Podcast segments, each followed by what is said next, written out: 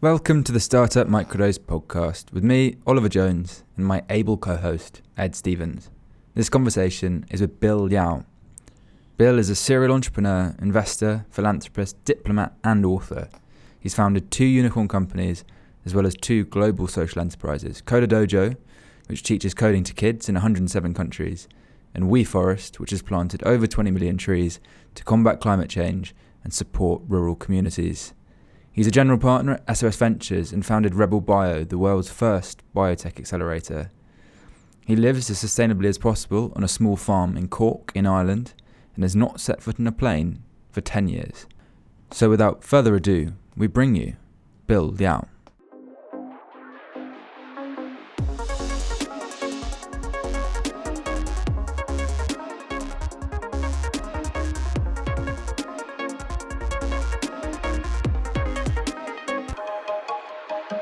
Welcome, everyone. We'd like to introduce today's guest, Bill Liao, serial commercial and social entrepreneur, currently founder of Coder Dojo, WeForest, and partner at SOS Ventures, where they live by the mantra making the impossible inevitable. Hi, Bill.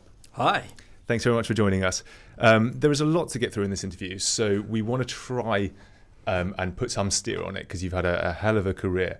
Um, so we want to focus on WeForest, mm-hmm. then Rebel Bio. But I'd love to dig into how it began. I guess that starts with your education, but also um, a brilliant story I saw in one of your videos about your wife's donation to the World Hunger Project. Uh, so if we can take you back to kind of the genesis of, of you becoming what is sort of a serial entrepreneur now, w- where that began for you. Sure. Well, I, I think in part it, it, started when I was, you know, in school, um, and that wasn't the good part, right? Because I was pretty, you know, brutally bullied as a, as a half Chinese Australian back in the 70s. That wasn't was it was great if you were Greek or Italian, but if you're half Chinese, that put a target on you, and so that was quite painful. And I dropped out of school.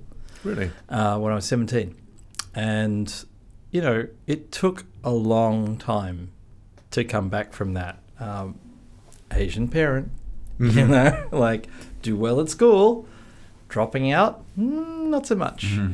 And, uh, you know, I was quite nerdy, so I got into computers. That was helpful. At least I have an income. Uh, and, you know, those times you look at you look at and you think, well, you there's good times, bad times. It's it's it's tough when you don't have a degree and you don't have the stature that you might need to get ahead. You know, there's certainly none of the tech companies back in the 70s would even look at you unless you had like maybe two PhDs in, in, in a relevant discipline. And in Australia, there was no you know garage startup culture or anything, and so I spent a lot of time in dead end jobs. And uh, I think the best thing that happened to me was that, that I did marry my wife. Mm. Uh, managed to, as as a geeky nerd, managed to to to to, to land a, a good a good person to be my life partner and in part because I was interested in a thing called permaculture. And, I, and, and, my wife says, you know, she the reason she, she went, oh, okay, maybe there's more to him is because I was talking about how to make sustainable things happen, like how to how to grow food and be independent. Um, I wasn't an environmentalist, but I was interested in growing stuff to some degree. And then I did a lot of personal development. I was working in a fairly dead end job, and I realized through the personal development stuff that the future that you actually set your heart on and commit to gives you a new reality in the present. Mm. It changes your actions if you're authentic about it. You know, you can say, "Oh, I've got this big vision," and then, like most people, do nothing, and then it doesn't give you a new present. Mm. Uh, if you give yourself a purpose, you set a new future and you act authentically with integrity. You actually do what you said and you, you know, persevere through the pain. Your actions right now are changed. And that's a really fascinating thing because that gives you an ability to shape who you are, not based on what's happened to you in the past, but based on where you're headed. And that's cool. Now, I thought that was really cool, but I didn't quite get it yet. And one day, my wife came home because she did the same work with me. And, and Kerry's amazing. And she came home and she said, Oh, Bill, I've just been to a meeting of the Hunger Project. I'm like, okay, what's that? And it says, it's amazing. They're empowering women to end hunger. And it's transformational. It's just like the personal development stuff we've done. And they've, they're creating new futures and they're speaking them out in the public. And I got so enthused, I just pledged, pledged $5,000 to them. You've got to come and see them. Now, we had our first kid on the way and we had like 30 grand in credit card debt. And I'm like, oh yeah, I got to come and see these guys. I really do. You pledged how much? and and I went there with her the next night, and I was like, amazed. Yeah, they had three Indian village women who had come to Melbourne to assist in the fundraising, and these women had not seen electricity before. and here they were on a stage with a microphone talking through a translator about what they were committing to change in their village. They were describing a future that they were committing to. And you could see them practically changing in front of you, like growing into this role. And, you know, I checked up since they did what they said they were going to do. But right then and there, I was hugely inspired. But of course, I was freaking broke. And so I walked up to Lolita, who's the country director of India at the time, who'd come to Melbourne to fundraise. And, you know, she said, You've got to come on an investor trip. You've got to come and see what happens on the ground. And I said, That's all fantastic, but I've got no money. And she said, Look, if you really seriously make a, a decent pledge, you know, think about what you can do in your future to fulfill on that. Imagine a future where you could pledge even more and deliver it without any suffering on your part. So, like, I'm not asking you to hurt yourself for us. I'm asking you to grow yourself and be generous. And I, I sort of got that image, you know, in the tuxedo with the big fake check hmm.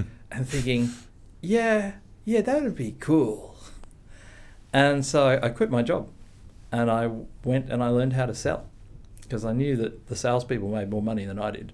When you say uh, sorry, quit your job, you mean like very soon afterwards? Immediately, and I started my first business, and I went out and I learned how to sell. And at the same time as learning how to sell, I realized that the biggest gap in the market, you know, while I was selling, you know, stuff almost door to door, cold calling for for somebody else, I realized the biggest gap in the market was that engineers and geeks like myself didn't know how to sell. They couldn't sell, and like if you're smart enough to code, hmm. you should be smart enough to sell. And so I started that first business. I, you know, after learning how to sell and getting reasonably good at that, a lot of failure, I started that first business. And it was a business coaching engineers how to sell stuff. And I did that for a while and then I sold that business. Uh, and I invested and put my time and became a co founder of a telco in Melbourne in in the late '90s at the boom. Uh, we did a reverse takeover of a gold mining company. We went from uh, two cents a share, which is what I got my stock at, to six bucks a share.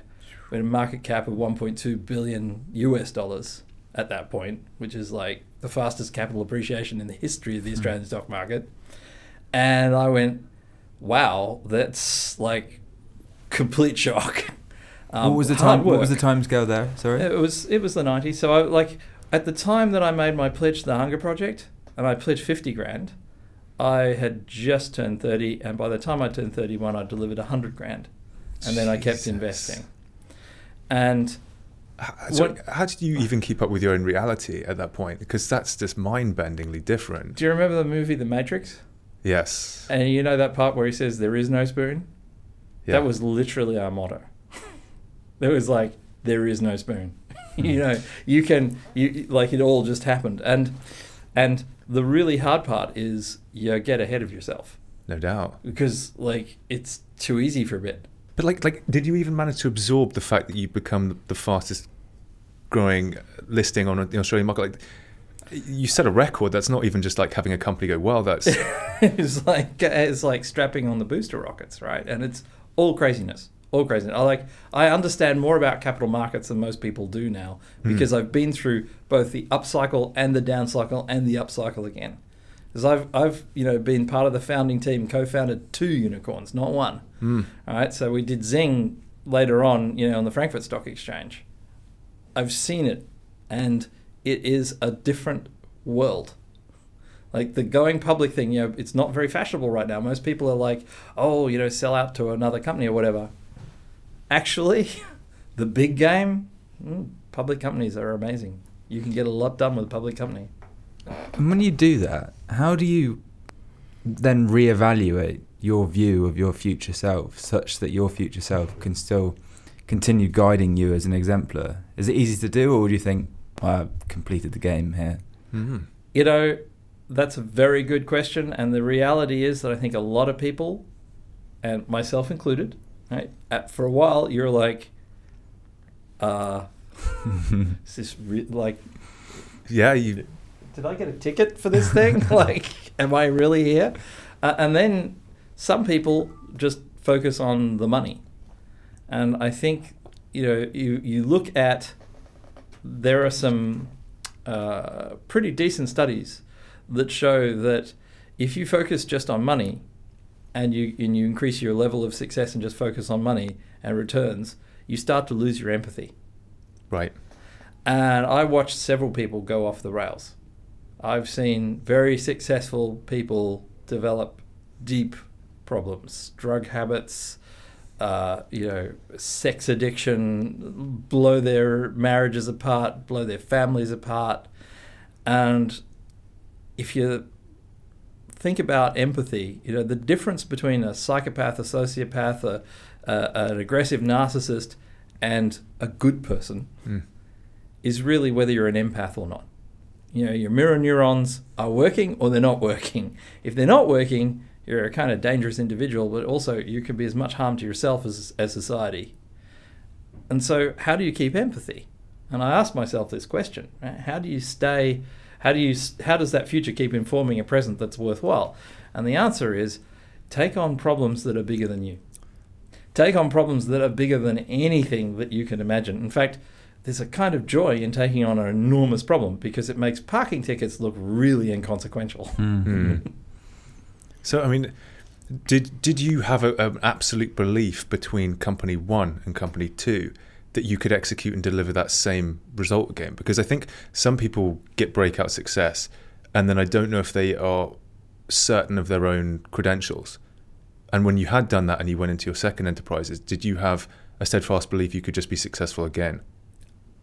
I had a steadfast belief, and I still have a steadfast belief, that I can knuckle down and get the job done. So the process. The the, the grit.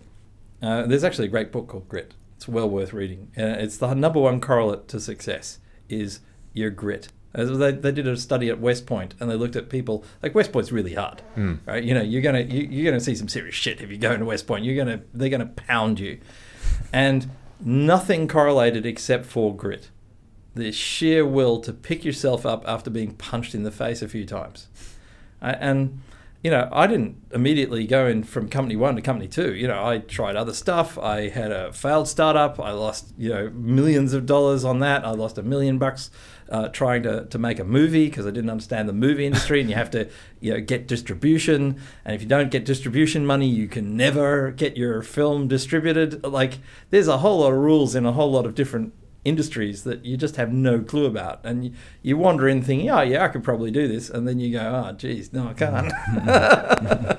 Expensive lessons. Yeah, well, they're, they're often the only way you learn them. You can think about it all the time until you, you feel it. D- Failure is actually the only way you really learn. Yeah. Which is why examining somebody else's success is not particularly useful. It does make you feel really good, though. It definitely does. And that's a problem because the better you feel, the less productive you tend to be. Mm. With regards to grit, um, without kind of dipping into your, your childhood too much, is, is that where some of that came from, do you think? Oh yeah, yeah, Yeah. definitely. I mean, you know, staying sane and not becoming uh, a victim. Yeah. You know, it's very easy to start telling yourself that you have an entitlement because somebody else has hurt you, Yeah. and that's the the dark side of of that mentality is that you actually feel a sense of entitlement because you're the victim. Mm. right? And and society wants to reach out and help you, and you know, don't get me wrong, somebody hurts somebody else, the person doing the hurting is not in the right. Yeah, they deserve to be, uh, you know, punished or put away or whatever. At the same time, if you, as the person who's being hurt, don't learn to forgive them, you're actually carrying that suffering with you. And that's a really stupid thing to do. like the more you hold on to suffering, you know, the, the more you're not forgiving, the more you're hurting. Yeah. And the funny thing is, we think that the person who did the hurting, the person who, who did the damage, uh, if we don't forgive them, you know, that somehow they're punished by us holding on to the suffering. Uh, hang Hmm. on a second. They don't, they don't care. They That's don't even really know. They don't even know. yeah. Yeah, exactly. Handed out like it's going out of style. Yeah, exactly. So when you forgive them, you actually are letting up, letting go of your own suffering. Uh, and and if you do it really well, they find it very irritating. Mm. That's why Ollie's question is salient because you can come out of wild success with a chip on your shoulder and then you're actually no better off. yeah, You still want to prove something to the world and you, you've proved a lot to yourself, but you can ruin everything around you. Um, But it also doesn't feel any different. The, you know, three days after you've had your most successful success doesn't feel very different Yeah. to three days before. yeah. It also doesn't feel very different three days after your worst failure. Mm. And, and what was the next um, impossible challenge that you that you set yourself to give yourself a, a worthy future self to be? So the purpose in life, or the purpose that you have, you know, you, you, you talked about SOS Ventures, Hmm. uh, you know, our motto, if you like. It, it's actually a purpose statement. We, as general partners, sat around and we nutted out and we thought about what it is that we really wanted to see as a change in the world, and we set our purpose as making impossible things inevitable. Now, I'm a great believer in purposeful organizations. Everything that I do now, it's got to be purposeful. So, my personal purpose is a world that works for all life. That's what gets me up in the morning. And every challenge that I take fits with the purpose. So, the purpose is the inspiration that I've set. That's the future that I'm living into. And everything I do has got to align with that Mm-hmm. and everything I do does. I Mhm. mean, the impossible to inevitable, the SOSV fund, those things all contribute towards a world that works for life. Yeah. And so when was um, SOSV set up? So Sean uh, O'Sullivan, it's SOSV, Sean O'Sullivan, Right. um, set up SOSV oh, 15, 20 years ago, something like that. You know, he invented moving maps. Right, you, you, you, you've seen Google Street View and all that. He invented moving maps. Right. He had this thing called MapFlow. Oh. And he took that public and he got an exit and he invested that pretty wisely. So the fund started as a family office and you know, it grew. He turned, I think, like 15 million into well over 150, 200 million. And then he started collecting people like me to actually build the fund up. We did fund one, was his primarily. I did a little investing in fund one. We did fund two to get our first limited partner, which was in Ireland. And then we've raised fund three, and now we're raising fund four. So it's been a continuous growth. Christ. And, and so you joined that. Um, what was your inclination or mandate to be involved? And did you start off as a silent investor into the fund and then joined as a general partner? No, I went straight in as Straight a general general partner because you know, particularly in Ireland where Sean was living at the time, he now now lives in Princeton. He was looking around at so many investment opportunities, and he didn't didn't have time. And he was like, "Well, you've a good investment track record. I ran a small fund in Switzerland as well." Uh, and and we got we you know we, we met each other and the, you know it was kind of cool little pond in Ireland and we, we you know we, we got along really well and we're still obviously great friends and we you know, got together and we started investing.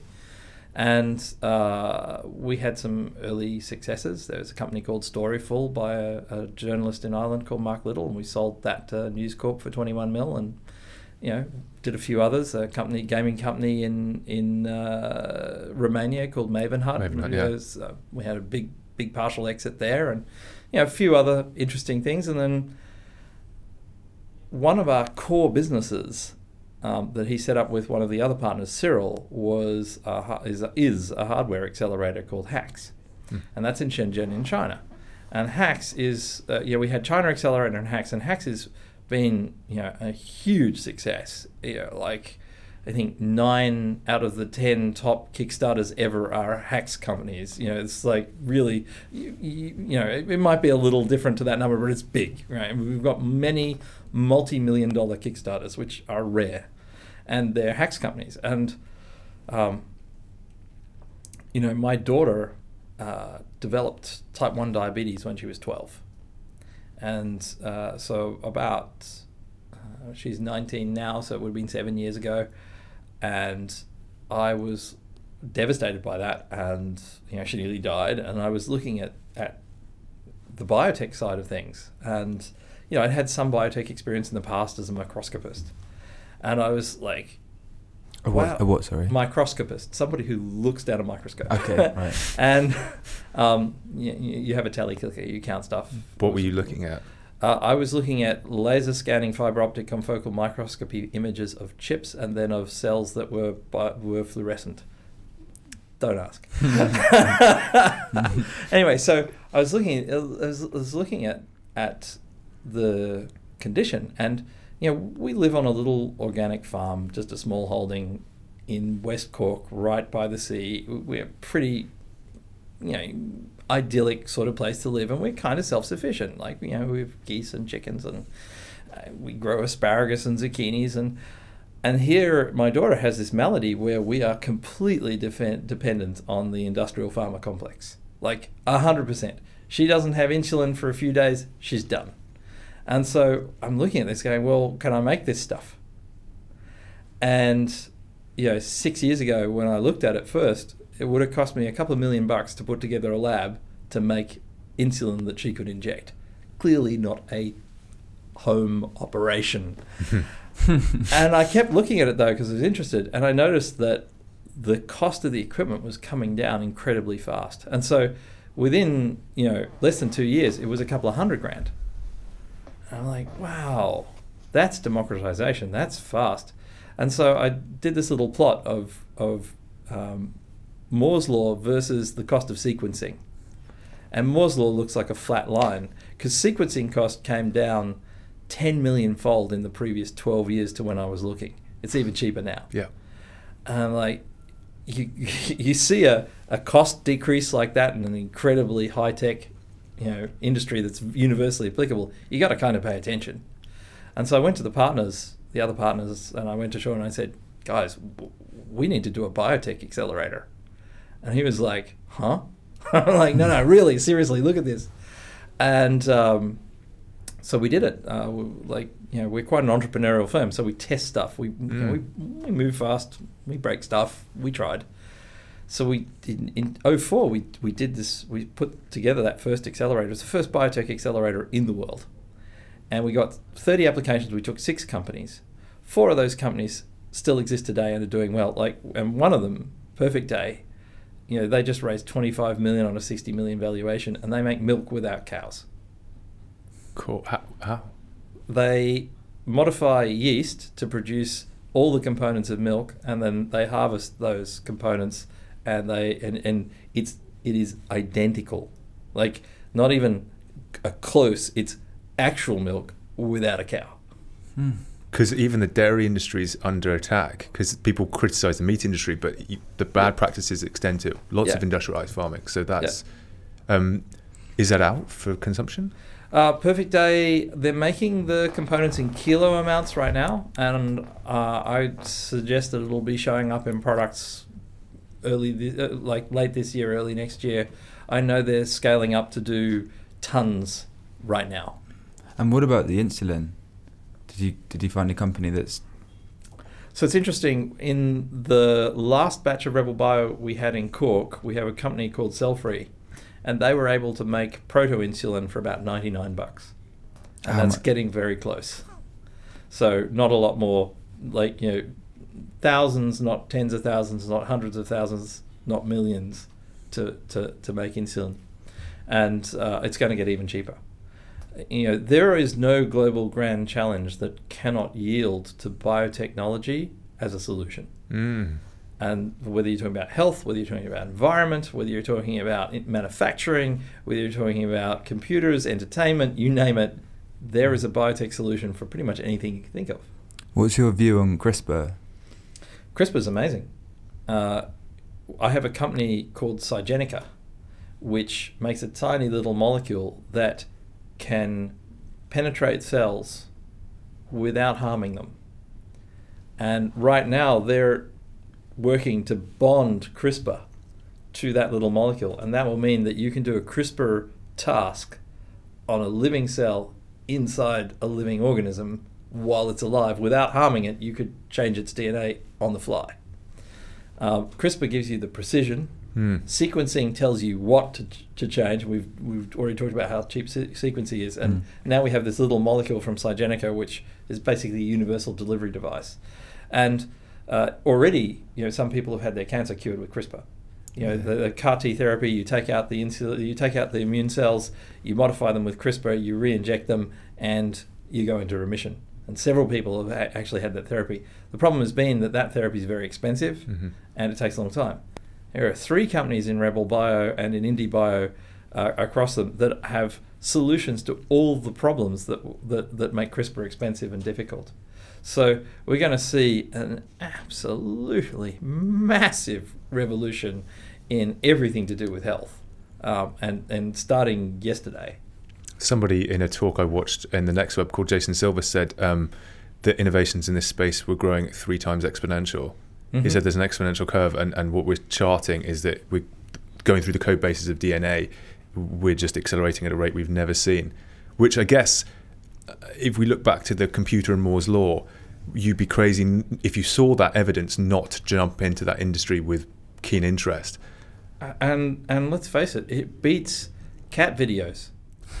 Yeah. if you're a coder, you know, DNA is digital. DNA itself is digital, right? So you could actually, it's like machine code. You can code in DNA. There are companies like in London. I invested in a company called Synthase. Mhm. They have written a uh, high-level language, an abstraction layer to go on top of DNA. It's called Anther. And so if you can script, you can actually code in DNA. And we have companies that can take that code and like there's a, a company in Austria that we invested in, it's called Kilobaser. You can take that code and you can load it into the Kilobaser, and the Kilobaser will make those oligos for you overnight on a desktop. On So a it prints. desktop. It prints. It prints DNA. Right? Wow. And you can take those oligos and you can take uh, Drop Genie and you can actually put them directly into their lab on chip and you can do a CRISPR transformation. Uh, you know, the whole supply chain, everything could fit on, on this desk. Hmm. But do you have any concerns over the applications that this could be put to? I mean, obviously there's the the healthcare stuff, which is great, but You know, you want to kill a lot of people, you just make ricin. It's totally lethal. It is fairly easy to make.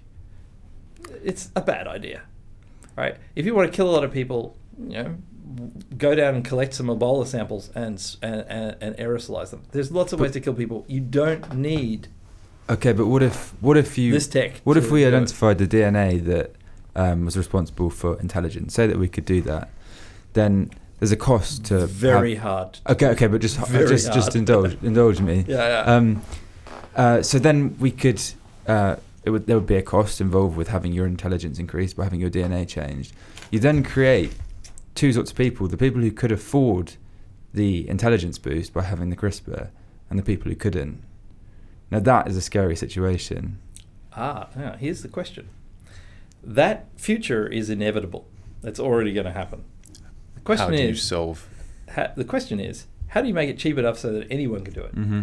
The question is, how do you keep that, you know, around for everyone? And and the answer is things like Kilobaser, where you know somebody could set up a lab and they can do it and they can download it and there's a big open source library.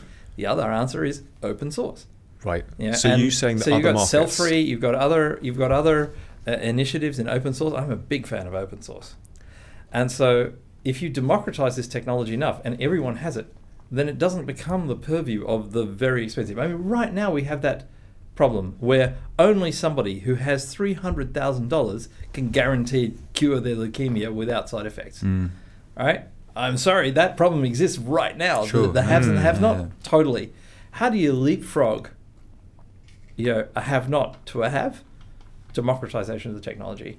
And you know, this is one of the huge oppor- opportunities for sub-Saharan Africa, for instance, where you've actually got quite a lot of calories hitting the planet, Hmm. But you've got some problems with water, you've got some problems with medicine, you've got some problems with education, you've got some problems with vitamins.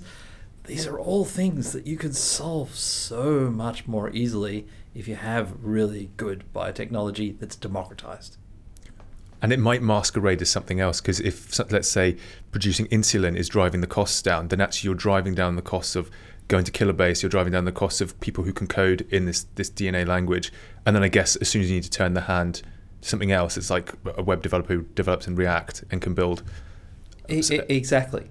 And a web developer who could develop in React can also start to develop in DNA. Mm. And that's what's cool. You know, the problem we have actually is we just don't have enough developers full stop. I mean, that's why I co founded Coder Dojo, is because, you know, seven years ago when I looked, yeah, because I was always wondering, why is it as a VC I have so many people come to me with marketing degrees and MBAs Hmm. and no coders? Because it's hard. And I'm like, well, you know, it's actually not that hard. Right? But why? Why? And and the answer is this: the reason it's hard is because it's a language skill, Yeah. and your best time to learn a language five to seventeen. By the time you get to college, it's a real struggle to get really fluent in a new language.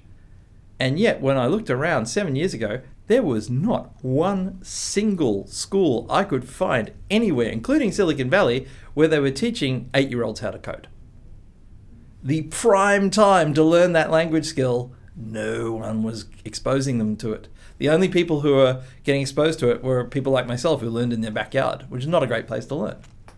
And so we created Coder Dojo literally with the focus on empowering particularly women Mm. particularly young girls, to have access to this incredible ability to make stuff. And that incredible ability to make stuff is only going to get more incredible with biotech. Hmm. You know, if, if you if you can program a, a, a CNC machine to make an object, that's great. If you can program a bacteria to make the same object but nearly for free, that's amazing. Yeah. So, with that in mind, is is baked into the ethos of Coder Dojo um, an awareness of the problems that the kids may want to focus their attention on, or is it just practical skills? It's And- pretty hard to tell a five year old. But just maybe some some some ethics or you, stuff you can get them excited about. Because I remember as a kid, it was very important to me what um, I looked up to. I think if I could code Snake 2 when I was a kid, I'd be pretty happy. It's definitely better than where we are now, where I definitely can't code Snake Two. Exactly. Here's the thing. There's one rule for kids in Coder Dojo.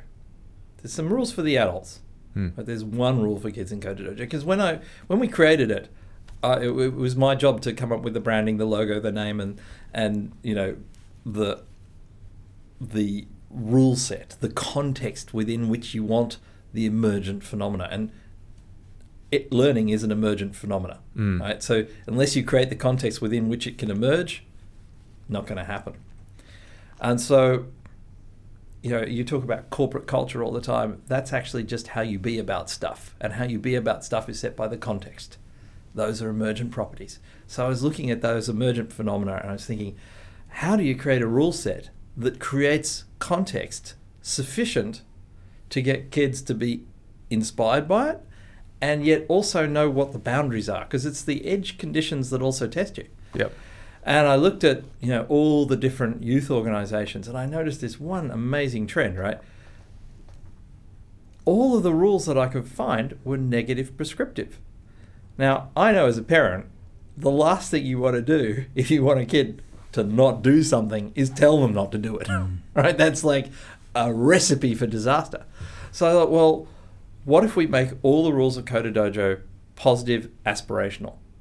And so we did. And we started with you know 10 different rules and we looked at them and we thought, well, actually, a lot of the stuff that those rules say, you could bake down, you could crash down into one rule or two rules. So we got down to three rules and then we got down to two rules and then we thought, well, wow, all the stuff that we don't want is just kind of uncool. Hmm. Why don't we just make it one rule? Be cool. And it worked. Hmm. So they also because it gives them room to define it themselves, Exactly. which is you need the imagination. Exactly, and it and it, it's just it's taken off like wildfire. Yeah, where is it at today? Because I read some pretty impressive stats. I think we added another 360 dojos just in the last six months. So uh, we're at you know a couple of thousand dojos, and then there's Code Club, which is also our partner. There's there's 10,000 of those in schools. Uh, we're in I think 96 countries now. And and by the way, one of the things about that I learned in this journey is the power of language. If you get good language, you know, you brand things well and you, you can articulate them well, you become a thing much faster and much cheaper. So when we started Coder Dojo, we got the name and we did some testing and we you know we'd been doing it for about three months and then we opened the next dojo and we copycatted and we cloned all the language. We looked at you know what were some of the fundamental things that were going to drive adoption? And we realized that if you charge for learning you actually create an inequality. And so we, we made it resolutely free free forever free. And we were like well if it's free forever free how on earth are we going to afford to, to, to have it expand? And we took a gamble on just making the language really easy and we got to 127 dojos in 27 countries without even opening a bank account. How does that work? What volunteers? How does All volunteerism.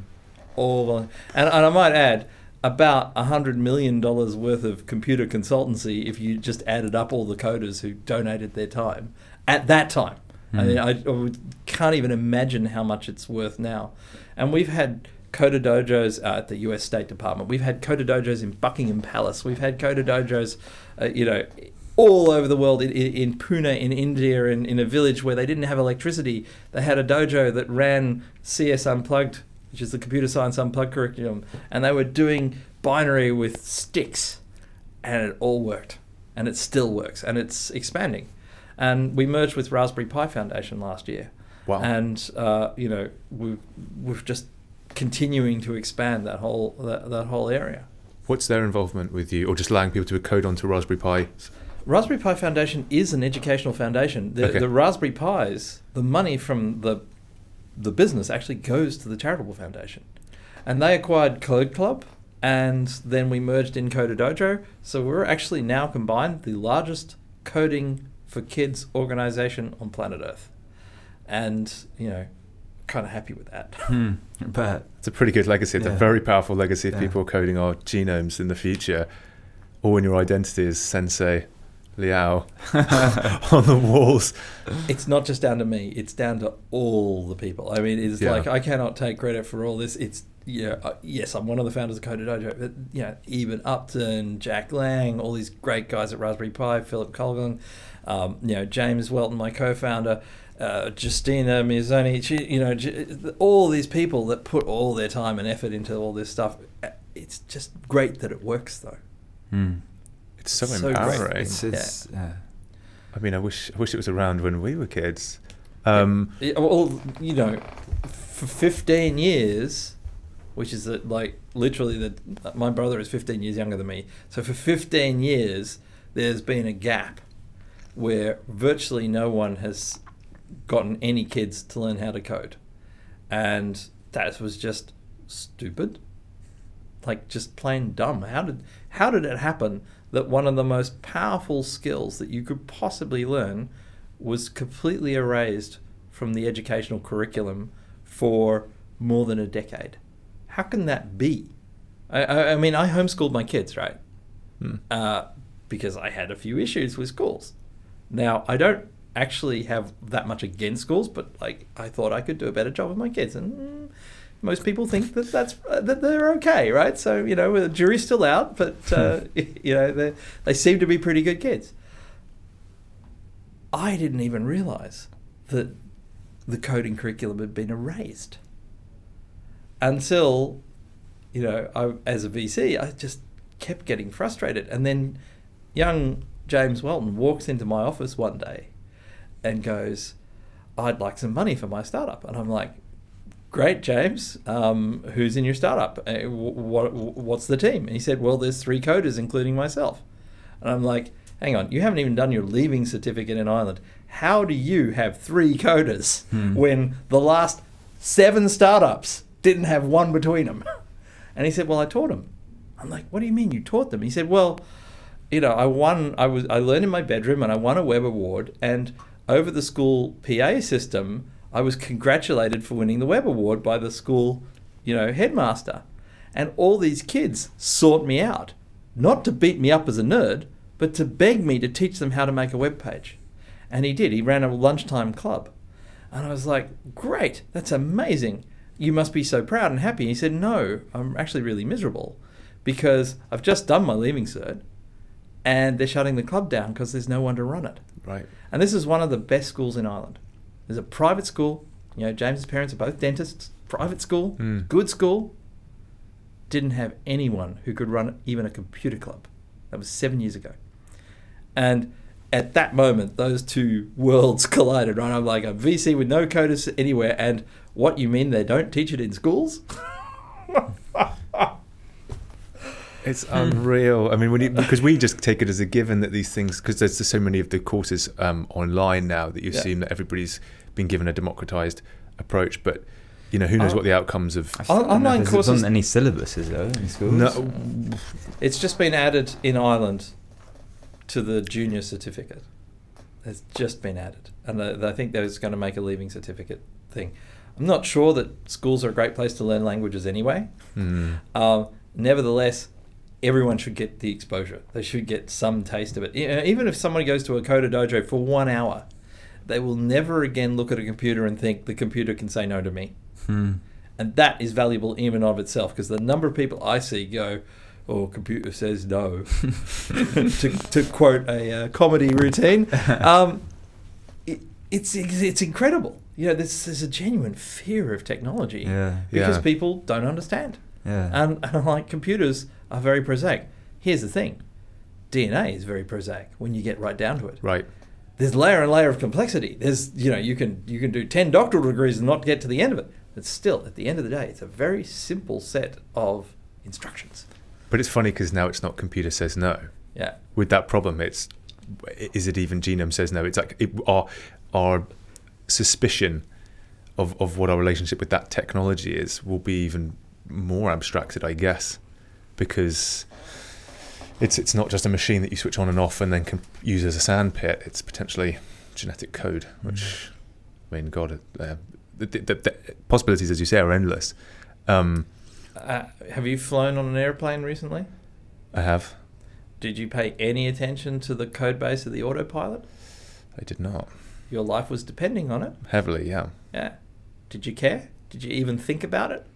I was on a stag do, so You couldn't think about it. I, was, wasn't allowed to think about. Such look at the time. Look look at the time before you flew. Look at any time you've flown. In fact, Yeah. any time in your life you've flown, have you thought about the code base of the autopilot? No, I am Right. aware that the planes do a lot of their own flying, and it's as good as a nominal oversight that, that humans are able to afford it now. But a lot of the planes do better flying than humans ever will. Still, you don't really care. yeah, As long as it works, you don't really care. I mean, look at the disaster. Cambridge Analytica, Facebook, oh, the world is ending, oh, the elections are being thrown, blah, blah, blah, blah, blah. How much actual change has there been? Well, and what you're showing, I think, that is part of my argument to people who feel that we're uh, just running down the lazy river of politics, sending us on our way, is that you can take agency. And I think one thing I'm taking heart from with your stories is you can empower people to pass knowledge on to other people for a good cause. Taking agency is really important. And that's the difference. That's the thing that has us have a potentially bright future from all this is enough people taking agency. Both the democratization and the learning, and not education, learning of these skills. That's what gives me some hope.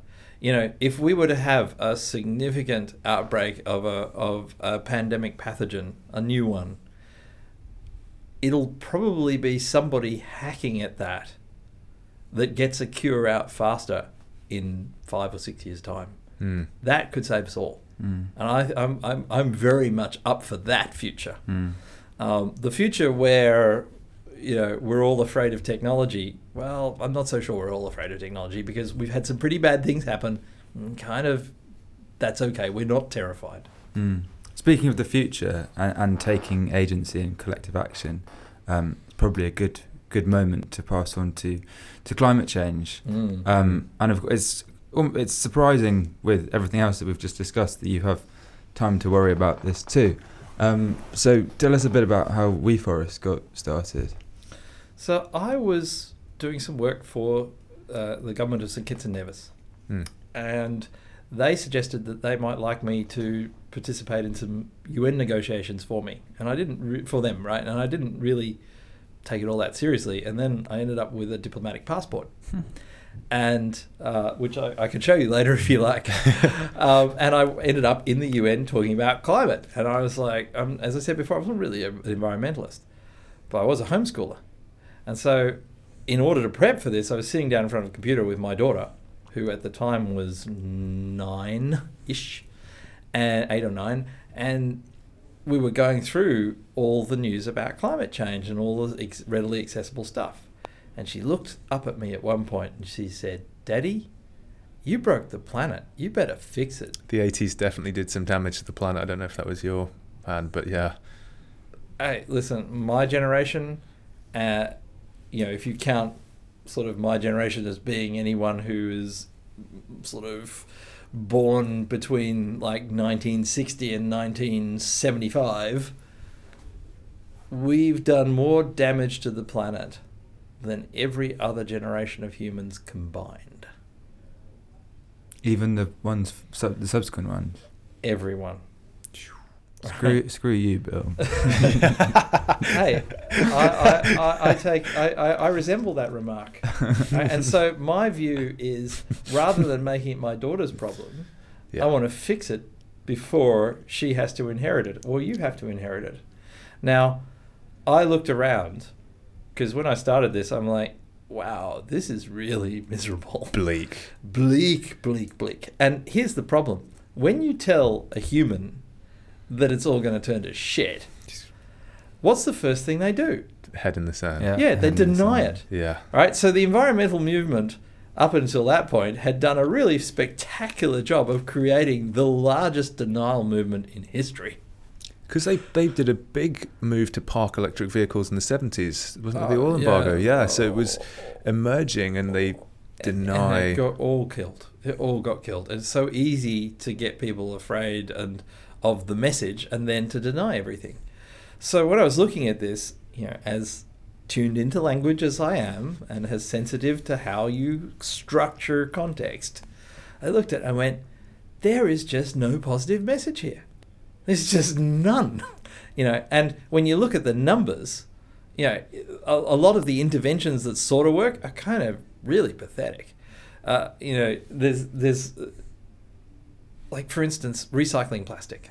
Mm. Right, recycling plastic. Yes, there's a sort of net benefit there. You're, a- a lot of people just want to turn plastic into fuel. Well, then you burn it and it ends up as carbon in the atmosphere. Your net benefit's very small. You're kind of better off burying it again. and then it might turn back into oil. But nobody is going to advocate landfill for plastic. So a lot of the interventions are they don't make sense. You do you just do the numbers and they're like, eh. so what do you do?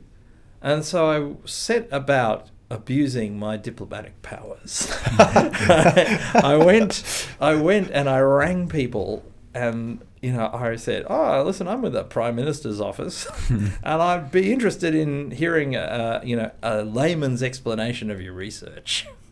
And it's surprising how many people, when they hear the words Prime Minister's office, even Mm. though it's a tiny island state, you don't have to say that, but you just say Prime Minister's office, they tell you everything.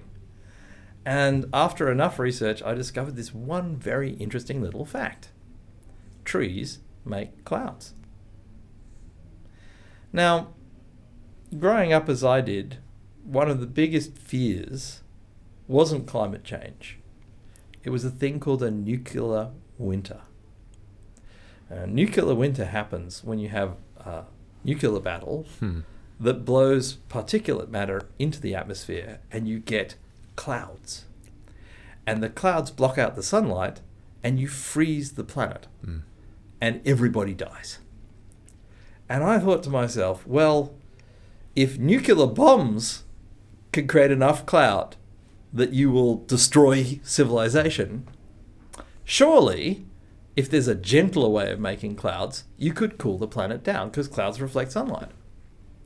And when I first did it, when I first did the numbers and I was talking to some of the modelers, I got a lot of denial. So first thing was I would go to foresters and I'd say, "Hey, did you know that trees make clouds?" And they go, "Yeah, we know trees make clouds. It's very clear. They create, uh, you know, polyaromatic hydrocarbons that go into the air, and they have little bacteria, microbiology. You know, they have Aerobacter aerogenes that sweep up into the atmosphere, and these things seed clouds better than anything man-made." So we know we've got all these images of low-level cloud cover forming over forests in high temperatures where you really need to stimulate clouds. is the hot spots, the equator. So I'm like, great, that's fantastic. Do you know we could cool the whole planet that way? And they're like, oh no, I don't think the models would work. I don't, I, it's a local effect. And so I'd, I'd go, well, who are the best climate models? And well, the Oceanographic Institutes are very good at climate models. So I go to the oceanographic people and I go like, guys, do you know that if you make enough clouds, you could cool the planet down? And they said, yeah, yeah, we did all that modeling for the nuclear winter. And you know what? We have this multi trillion dollar project where we're going to float giant ships onto the ocean and spray water into the air and cool the planet down. And it's only going to cost $100 trillion. I'm like, that's great. But did you know that trees can make clouds? And they're like, nah.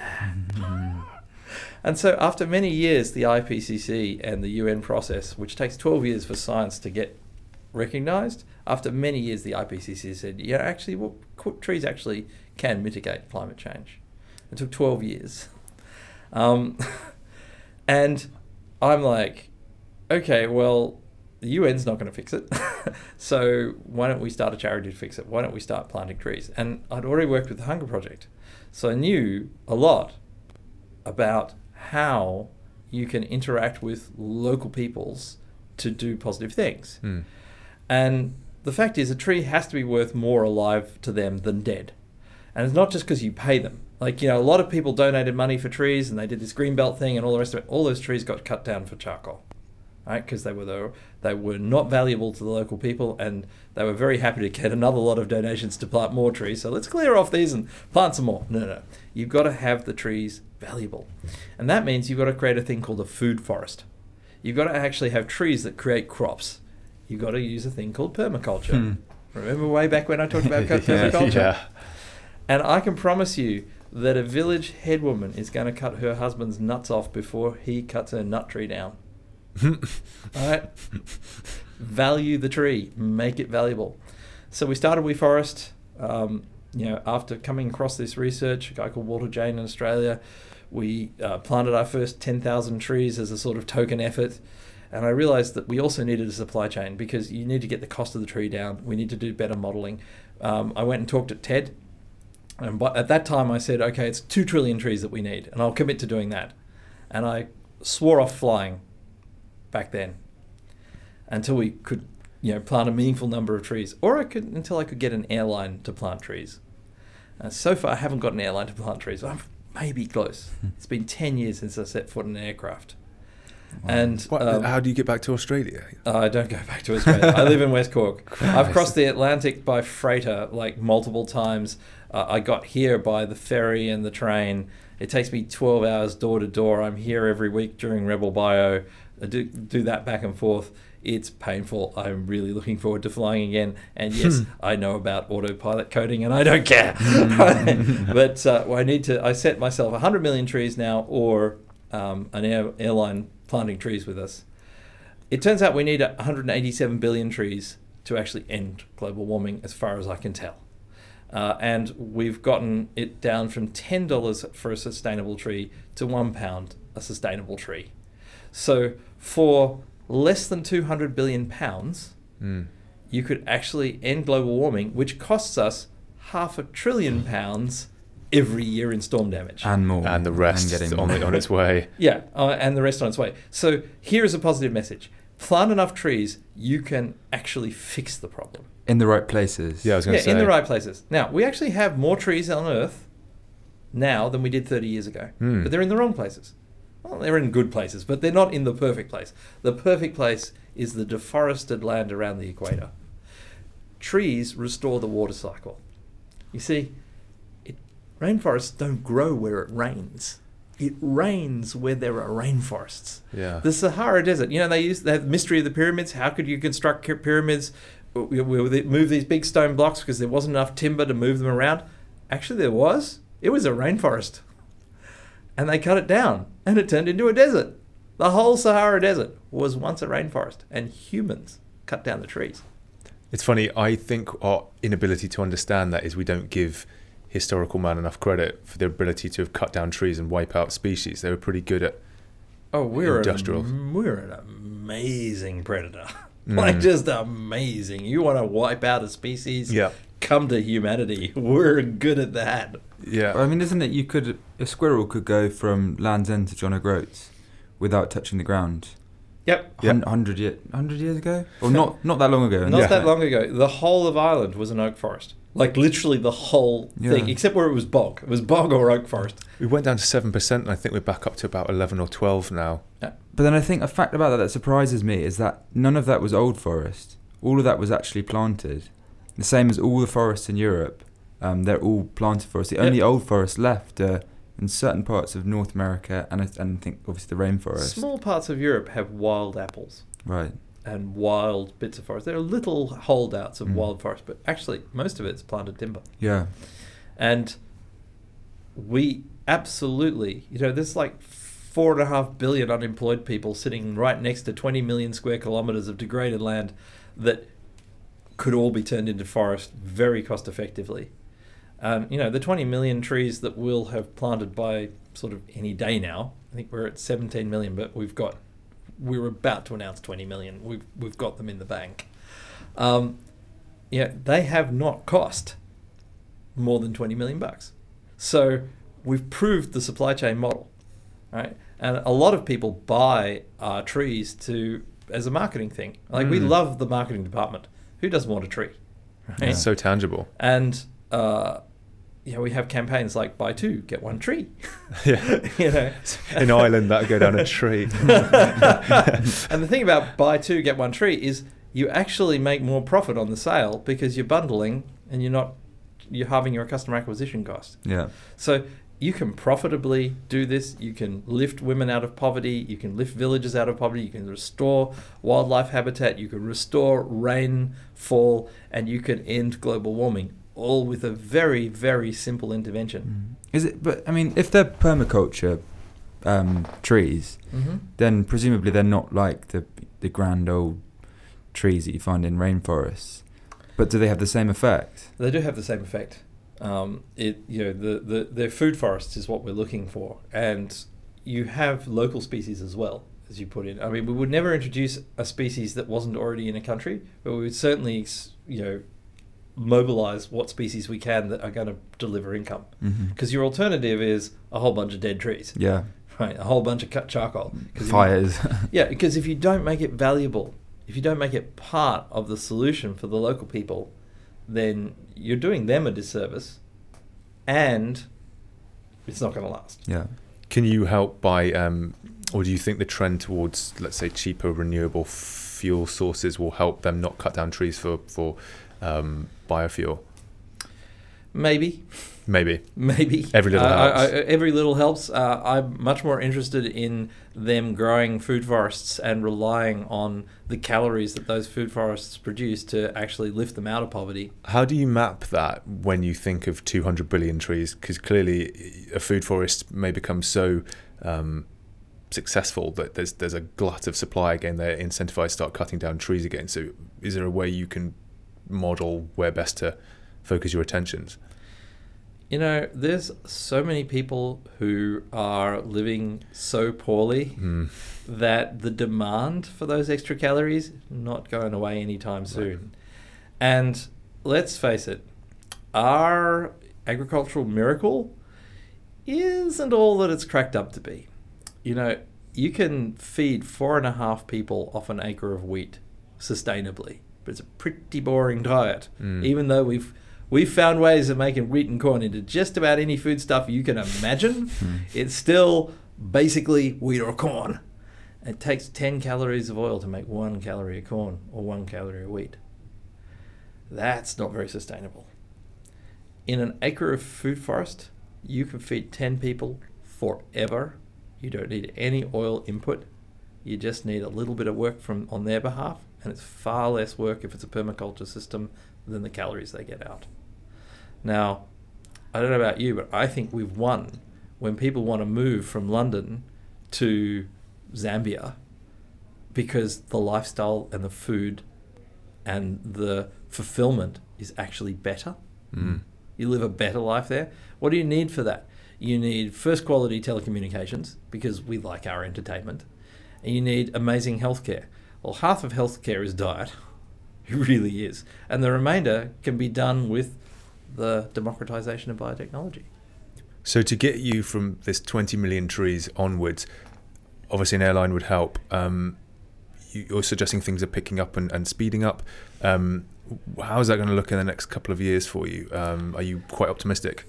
I'm reasonably optimistic. We've managed to double our planting. Not the total number of trees planted, but the number we plant. We've doubled every year. Wow. Right? So for 10 years, we've been doubling. You know, okay, not for 10 years, nine years. The first year we didn't double because we just did those 10,000 trees Mm. and we had no idea what we were doing. They're still there, Hmm. but it was like totally unsustainable. It was like 10 grand a tree, 10,000 trees. Just no. But since then, we've doubled our planting every year. And uh, if we continue on that trend, when you double things, Yeah. you, you know that's exponential growth. Now we are not precious about this. Everything we do is open source. We want everyone to copy us. We want other organizations and ngos to be doing this. We want corporates to be doing this. We want massive tree planting. And we want to lift lots and lots of people out of poverty doing it. Are you collecting some of the localized data that you can start to um, produce reports on, studies on? oh yeah Okay. yeah we have uh, local data we have satellite data. Um, you know european space agency has been quite kind to us. Uh, we have uh, whatsapp groups and wechat groups. Um, and you know you can actually see real time stuff happening. You know you can track trees. We can track the tree to the location if we need to. Yeah all of that data you know we love data. I mean i'm a data guy so. Yeah. Um, and, and we had a guest who came in talking about um, commercial drone flights. Can you get um, anything like that, like drone technology, to keep an eye on the forests and take surveys and stuff like that? Look, there are a couple of people out there who are wanting to mass plant trees using drones, and more Mhm. power to them. Uh, my only concern with that is you need to involve people. You know, if you don't involve local people on the ground, we have we do a lot of train the trainer. We do a lot of you know local involvement. We go we we're not arrogant. We're not prescribing things to people. We we're offering learning. Mm. Just like Coder Dojo, we're offering people to learn how to do this better, and then we're offering cash to help them get there, right, on a per tree basis. That's a very um, different model to flying a drone over somebody else's land and dropping trees on them, you know, um, which is fine if you get permissions and all the rest of it. More power to you. But those trees, I feel, may not be as secure as the ones that people have grown with their hands and that they harvest every month. yeah. Um, do you view climate change as the, the biggest threat to humanity, civilization? It's the most immediate Yeah. mass threat. Yeah. Yeah. So I- that I- goes ahead of AI or anything like that. Oh, AI doesn't bother me at all. I Cool. know, like we have, we you know, we have made enormous progress on artificial intelligence. We've made no progress on artificial sentience. I mean, none. Like nothing. You know, and until it's sentient, it is not able to consider us a threat. Mm. There's just no reason for it. The best definition of sentience I've seen is being able to suffer. Not really in our interest to create a machine that suffers. No. no. So, so it is climate change that's your, your biggest concern. There are some things we can't do much about. You know, an asteroid could hit us. That's hard. Uh, we already talked about pandemics and how I think we can deal with that. Climate change is the hardest one to deal with. I mean, one meter of sea level rise displaces, you know, 20 million refugees. Uh, look at how badly we're coping with the refugee crisis we have right now, and multiply that by 20, Hmm. Yeah. you know, or 30. St Kitts and Nevis would be in a lot of trouble if the sea level starts going up. I guess. Uh, one metre of sea level rise would actually do a lot more damage to central London, if you think about it. Mm. Metre. Metre of rise. That's well within our lifetimes, that's possible. Yeah. Florida, famously. Yeah, what Florida? Yeah, What, what- but, yeah. but New York. Yeah. You know, downtown Manhattan is not that far above sea level. And you can't think about it in terms of, oh, okay, it goes up a metre, but, you know, it's still not there. One metre, then the storm surge on top of surge. it. Yeah, it's net. Right? It's the net effect of all those disasters. You know, there will be catastrophes. I mean, it, it- you can't even trying to quantify the, the damage and cost of the New York of Manhattan getting put under a meter extra of water. It's just billions on billions on billions. It's much cheaper just to plant trees, I can tell you. And are you finding quite a warm reception from the powers that be to your solution? honestly speaking, I haven't really spent a lot of time since going through the whole US pro- UN process. I haven't spent a lot of time with the powers that be. I'm much more interested in Still, in working with people on the ground. Mm. You know, people on the ground, they have a lot of needs, and if you can uh, fulfill on a lot of those needs simultaneously, they are incredibly passionate about actually knuckling down and doing stuff. They got a lot of grit. You know, somebody. Uh, I was at a conference once. Uh, there was a sort of mixed, you know, people from developing nations, people from developed nations, and was, the topic was entrepreneurship. And uh, one guy stood up and said, "But everybody in my country is entrepreneurial. If they're not entrepreneurial, they're dead." Well, don't you get a feeling like that at the moment? So we see 100,000 um, entrepreneur proposals a year through our various platforms uh, in our day job. And it's getting the feeling that because so much information is spread, there's so much open source technology, that, that we all need to be a bit more entrepreneurial. It needs to be, you know, even if with Coder Dojo, we don't all need to code, but we need an appreciation of coding. And I think with entrepreneurship, we all need an appreciation of how to be innovative with what we faced, you know, the trouble. And, and maybe you're right. Maybe some places to define themselves as that anyway, and they're always thinking of new ways of, of improving or finding clever hacks around. I mean, at its fundamental level, entrepreneur means do. Yeah. So yeah, we we need to be a a world full of doers. You know, we need to all have purpose, not victims. not victims. I, I, I you you look at here's a funny phenomena that I've seen. You, you, sometimes we'll do a social media campaign, and we'll do some surveys after, and people who click like get a genuine feeling like they've actually done something valuable. Mm. I'd rather like a plant a tree button. Yeah. Yeah, Actually, now we one of our partners that planted trees with us previously was Ecosia, and that was great. You know, when people search and they plant a tree just by searching, and Ecosia still do that, which is great. Um, but people would not even do that; they would just click like and say, "I'm done. I've done my good deed for the day. Mm. I liked something." Uh, I, you know, there's very little effort in a like. That's the polar opposite, really, of entrepreneurship. Yeah. Um, I'm going slightly conscious of the time. Mhm. I think we're running a bit over. Um, but there's one question I wanted to ask you was, given everything we've discussed, um, and most of the projects we've discussed, they're still, they're all ongoing. How on earth do you have the time to, and you know, the mental resources to think about all of them in a in a meaningful way? There's two answers to that question. Uh, the first answer is use language to enroll lots of teams of people. so Mm. Right. every single one of these organizations has their own CEO and their own Yeah. hierarchy. And I have a fantastic team at Rebel Bio. I mean, amazing people. You know, great people are the solution to a Mhm. lot of that. And the other thing is the top tip that I will give you. Do you know why people procrastinate? Thing that makes you actually procrastinate is because it feels good.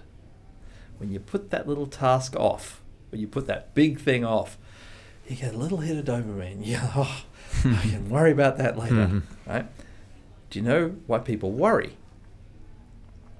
Because they've got stuff do. They're- Nope. People worry for exactly the same reason. they you, you build up this idea that if you worry about it, nothing bad happens because all the times you remember worrying, nothing bad actually happened while you were worrying. It's true. And we don't remember pain anyway. We remember success. So we remember all the times we did worry and nothing happened. So again, we get a little, little hit of dopamine. We're like, oh, I've worried about it. And so that's taking action. Yeah, oh, worrying is like taking action. Procrastination is like taking action. You know, you spend half a day a week worrying if you're an average human, Sucks. which sucks really badly. So here's the hack. Because, like, I did meditation and personal development, and I learned a lot about how to, you know, just stop worrying, just to Mm. turn off that inner voice and just get to work. But it took me years. And one of my guys at Rebel Bio said, Hey, Bill, like, you're calm all the time. How do you stay calm? And I said, Well, I spent all this time. He said, Well, I don't have any time. Can you come up with a hack for me? You know, like, I thought about it. And I went, You know what? Tell Maybe I can. Tell me. and the hack is procrastinate your worries. When you get that worry, it comes up and you, you're going to worry about it. You just tell that worry, I'm going to put you off to later. You get the same little hit ooh, of dopamine, and it doesn't matter if you forget to worry about it later because it was useless anyway. Procrastinate your lo- worries. feel like that's easier said than done. Pick a worry. Something you're worried about right now. Uh, You're wide open now. yeah, I can't think of anything. Right, good. I feel great. I feel great. It is easier done than said, to be honest. I've tried this with a lot of people now. Before I shared it with him, I tried it out on a whole lot of people. Mm. Uh, I put it up on Medium. I got lots of people reading it. Everyone that I've talked to has has taken it on. Has actually found that it's it works. Now, a few people have said to me, even though I've put off my worries and I got my little dopamine and I got to work, they've still sort of stayed in the background. Mm. I've still sort of had them. And I said, very simple. Here's step two. Step two save up all those worries and then actually make a little time to focus worry about them. And the way you focus worry is you say to yourself, what is the absolute worst that can happen? And you worry till, till you find the worst that can happen, which is usually the world ends. and then you ask yourself, what's the best that can happen? Which is usually you win the lottery. Mm. And then you ask yourself, what's likely to happen? And then the worry goes away. Now, in that process, you will experience some fear. Yeah. So my suggestion is you make yourself, you know, five minutes every day and do it in the toilet. Because fear is an amazing laxative. And there's just a catharsis. Flush those worries away. Yeah, literally, literally. Literally. oh, that was a nice one I heard on a different podcast by a guy who was an ex-marine called Jocko Willink. He said every time he's confronted by something bad, the first thing he says is good. Doesn't matter what it is because it makes him at least think of why it's good that this happened. And it's very hard to do. It doesn't mean it's always easy. It just means something could go catastrophically wrong and you could say good because it gives you an opportunity to do it differently or good because you get to train harder or good because, Yep. you know, It's setting yourself on the hero narrative rather than the victim narrative. Yeah, because I do think Bill's right. You can worry for the sake of worrying, and then just indulge that worry and feel like your you know life spiraling out of control. It's not very. It's very passive. Well, who ever solved anything by worrying about it? Ever.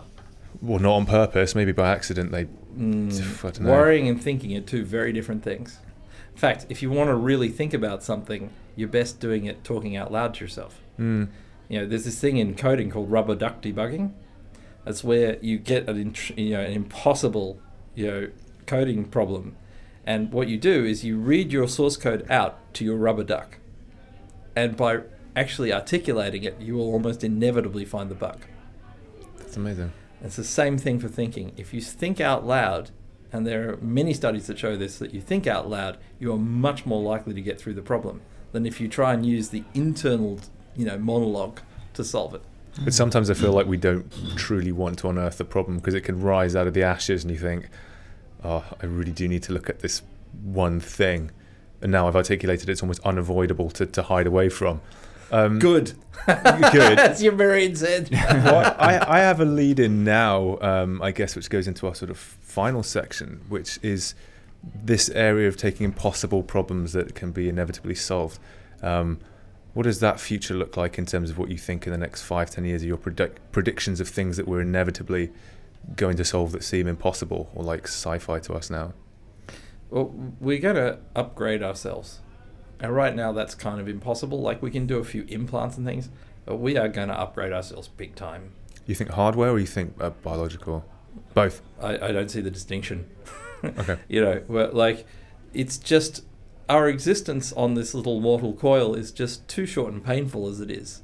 So, you're not going to prevent people from using this tech. And the tech is getting super sophisticated. So, you know, you want to change your eye color, you want to make yourself stronger, smarter, faster, you want to make sure you don't get cancer. These are all engineering problems now. And very soon, those interventions are going to happen. And this to me means that we really have to become a spacefaring species because we don't have room on this planet. We have plenty of resources above this planet. So if you saw a, a, a viable solution for sort of asteroid mining or collection of space materials right now, as a venture partner, would you consider getting into that realms of, of backing?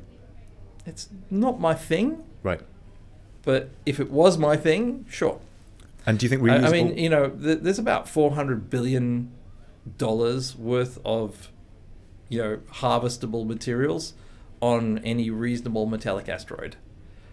You can actually, with today's technology, 400 billion dollars will actually buy you quite a ride to harvest that stuff. Hmm.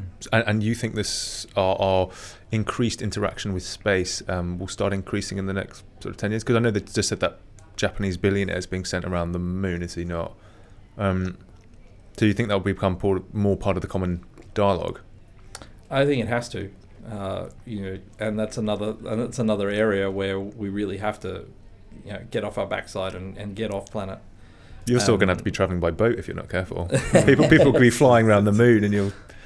well, you know, in order to be off planet in a meaningful way, we need to generate energy sources off planet, and that's very doable too. Uh, are we interested in the moon at all? Do you think? Yeah, we should be. So is it, yeah, because I, I feel like a lot of conversations are skipping straight to Mars, and that bothers me for two reasons. One, I think in trying to solve the issue of, of living on Mars, which is extremely difficult, we're ignoring terraforming parts of the planet.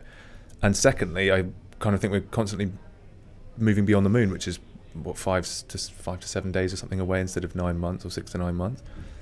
More, more importantly, the energy budget on the moon is so much simpler. Mm. I mean, they've discovered, you know, subsurface water on the moon. You know, Rocket and, fuel, yeah. and, and rocket fuel and air and everything else you want. Plus, it's got a huge amount of solar collection space. yeah. So the energy budget on the moon is fantastic. The energy budget on Mars, mm, not so great. If you wanted to look into the furthest future, we'll probably create a biotech engineering solution to terraform Venus. Because Venus's energy Hmm. budget is even better than ours, and global warming biologically can be reversed. And Venus is an example of runaway global warming. Wow, that'd be cool. That's a long way in the future to terraform Venus with with with we, WeForest trees, no doubt. Well, it won't be WeForest trees, but it might be a relative of Aerobacter aerogenes. You never know. Hmm.